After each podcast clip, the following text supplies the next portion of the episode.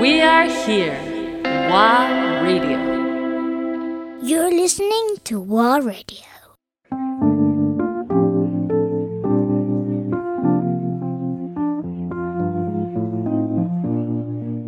そのミックスルーツであるってはいいう意識うんというのは何歳ぐらいで、まあポジティブな面もあればネガティブな面ももしかしたら経験されてるかもしれないけどなんかりそれこそミックスルーツであるネガみたいなのは今思い返せば抱いたことがそんなになくってう。ん。それか気づいてなかったのかそうやってうん。うん。こう例えば名前がちょっと長いカタカナが入ってる漢字も混ざってるとか、ってなった時になんでお前そんな名前長いんだよみたいな感じで、例えば小学校の時に言われてたことに対して何も思ってなかった。え？それ長いってどういうこと？どういうどえっと名前は何？名前は佃正美シャエニって言うんですけど佃正美正美シャエニ。シャイ本当本当の。シャイニシャイニー？シャイニー。ーそう。シャイニーって輝くあシャイニー？そう。シャイニーなんですけどなんかそれもスペルが SHAIENY っていうあのシャイニー。でシャエシャイエニーみたいな感じで。うん。でもまあ。ねブラジルの名前になる。ブラジルチックじゃないねなんか。なんかなんだろう作られた名前というかなんだろうその、うんそうです。存在しないよね。一般的には。そうですね。っていう名前でしょ？で本当はシャイニーっていうカタカナにするとやっぱり難しいのでそれでうちの三男シャー。ニシャーニー？あら。いやー、うん。シャーニー？シャーニー。スペルは？ー SHANI ANI シャー？ニー、シャーニー。いやー素敵、うん。わすごいなんかあなんかリンクしてると思って、そう、シャイニーででそこからシャイニーっていうシャエニっていうカタカナにはなったんですけど、うん。これがわ生まれた時からシェニーって呼ばれてて。ああ周りは言いにくいのね。言いにくい。わかる。シャニエシャシャシャシャイニーシャイニー、とかねうん。シャニエみたいなことで、なるよね。生まれた時からシェニーで。シャニーそう。で小学校の時とかテストに「シェニー」って書いてて、うん。フルネームで書きなさいって言われてたり、うん。え怒られるんだよねあれ、うん。あそう。で、まあ、そんな感じで名前が長くって でもなんかなんか名前が長いだ「やいやいツンツン」みたいなのも別に「えそうだよイエーイ!」みたいな。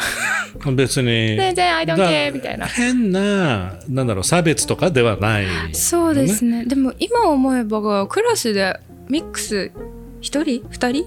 だったかもしれない。そうね。だからシェニーの世代はもう増えてるよね。うん。あ。僕らの世代と違って。そっかこれでも増えて増えてるか。もかっと今は増えててるんじゃない？もうそうですね。さらに。そうですね。さらにいわゆるミックスルーツ、うん。ミックスカルチャーのバックボーンの子たちはねうん。多い時代になってきたよね、うん。日本も。でなんか今やこの年になってこういろいろこう深く深くというか考え始めたいなって思った時に、それこそ自分のルーツとか、うん。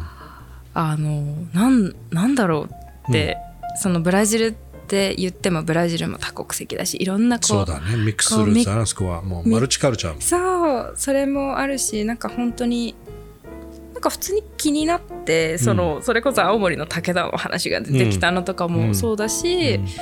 なんかそういうのもあってあちょっとブラジル今の自分が行ってどう感じるかみたいなのを見に行きたいなっていうやっと自分のルーツと向き合い始めたっていう段階です今。うん。だから。最後行ったのいいつ？じゃ13年前になるのかあその。結構前ねもう。そうです。10 10歳の歳11時歳ぐらいの時？そうですね。でその時にちょっと学校通ってでもこう普通の学校とちょっと日本語学校が一緒になってる場所があってあるんだね。そうあります。そこでこうまあ。それは移民がやっぱり作ったうん。うん学校になるでしょ、そうですね。日本からの移民が。そう校長先生がそのでもね2世とか3世とかだからそのルーツは日本にあるけどもうずっとブラジルで生まれ育ってるから、うん。っていうでもそういう人に向けての学校っていう、あれはわたあれ私立だったのかな？プライベートだったのか？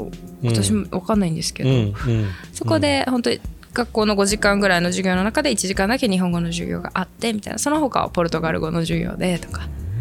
でこうそれを10歳の時にやってたなそういえば、うんうん。じゃあそれもう13年間行ってない？やってないです。からちょっとそろそろ行きたい、行きたい。とっても行きたい。うん、ですね。メインテーマは行ったいわゆる自分のルーツやっぱりルーツ探し、メインテーマはでも行って本当にシンプルに何を感じるか風の匂いとか土の色とか、でなんで行きたいかって思い始めたかっていうのが一個きっかけがあって、で私日本の中でも沖縄が好きで、こうなんだろう自分の中でこうこれを決めるとか、こういろいろし句読点を打つ時に沖縄にいる機会がすごく多くって、でその時にた例えばどういう状況例えばうん。はいあの自分は大学に通っていたんですけど、うん。うん大学3年生、うん。あ大学2年生の最後にコロナが。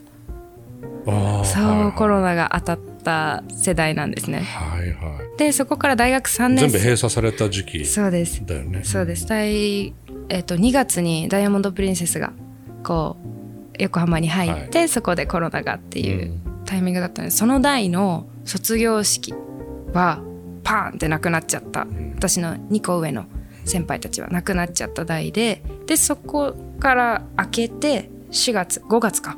4月の春休みも1ヶ月伸びたんですね。ゴールデンウィーク明けてから学校ですって言われて、明けたと思ったらもう学校一切入っちゃダメです。うん。っていうのが始まって異常だよね。そう急に、ん。で私の学校は家からあの2時間かかるところだったんですね、うん。どこ？えっ、とねかんあの神奈川大学っていうところなんですけど。渋い渋いとこ行って で神奈川なんか専攻してたの？えっと国際経営っていう、うん。あの学部にいたんですけど、でもその大学の話もちょっとそれちゃうんですけどあの大学受かりました、うん。であ神奈川大学だって、うん。湘南平塚キャンパスっていうキャンパスなんですね、うんうんであ湘南と思って。結構遠いとこだよねあれ。そうで内陸だよね確か。実はねで私それ知らなくって、うん。本当は湘南平塚キャンパスじゃない側のキャンパスは家から本当に30分ぐらいで行けちゃうようなところだったんですけど入る前日に学校に来なさいみたいな日があってテストだかなんだかでん4月の本当に頭とか。でその時に初めて大学に行くっていう風になって、まあ、平塚駅が最寄り駅なんですけど、うん。家から平塚駅まで1時間だ。ああこんなもんかと思って。平塚駅からバスらしいと。うん。着いてから気づいて神奈川大学行きバスみたいな。あオッケーと思って乗ったら40分かかって そっから。そう。で私入学する前日にそれ知ってあ何？あのー行かなかったんだその前にちょっと、なんか湘南平塚キャンパスだからいいだろうと思って。あららら。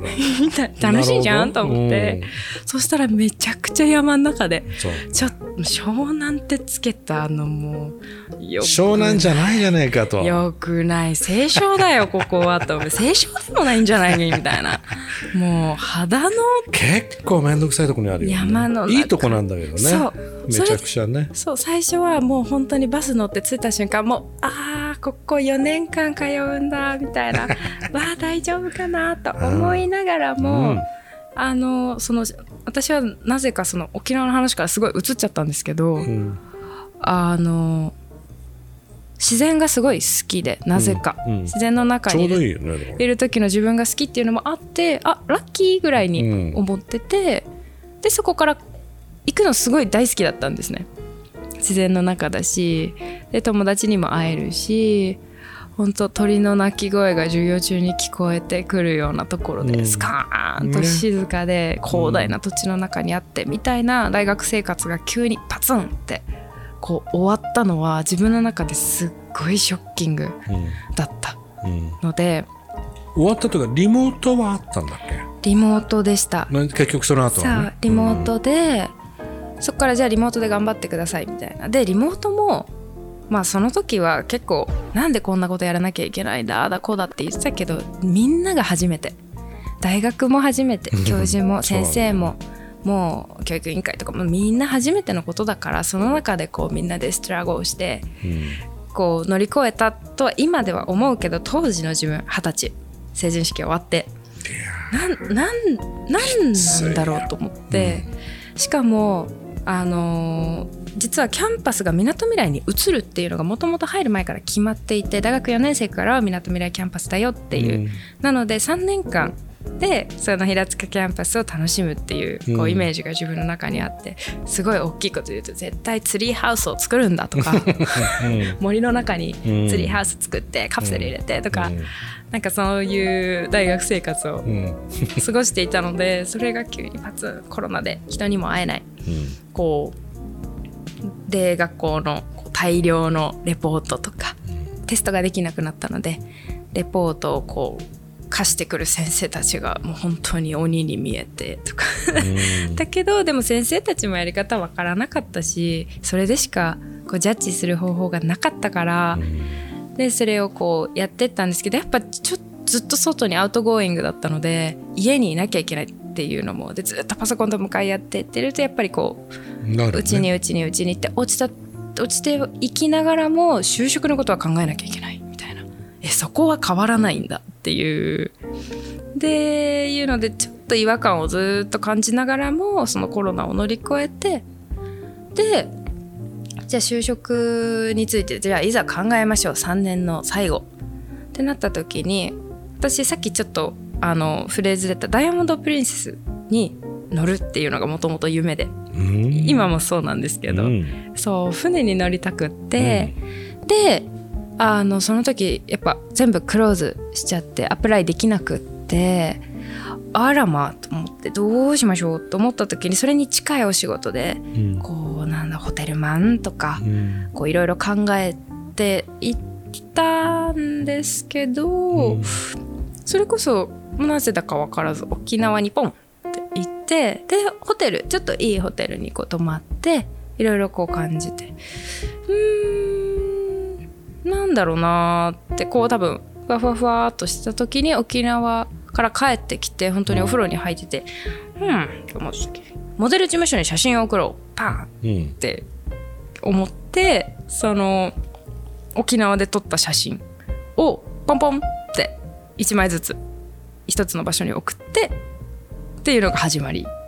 で、うん。今モデルになったっていううん。きっかけがあってそれで沖縄のその始まることとかうん。はそこがモデルになるきっかけは沖縄に行ったことっうん。ていうのがあったり。それはモデルになりたいっていう感覚なの？うーんとそれともまあある意味生活もしなきゃいけないからちょっと稼がなきゃいけないっていう。えーっとうーんなんだろうな。正直正直言うとそのモデルになるきっかけうん。いろいろちっちゃいきっかけがポコポコポコってうん。あるんですけど、一番大きいのは小さい頃に子役事務所に、うん。あの入っていて、うん。でその時なったんだ。そう。で子役事務所に入ってた時あれもすごい世界でしょ。そうですね、うん。でそこも入ったのもあのパパが挨拶できるようになりなさいっていう理由で、うん。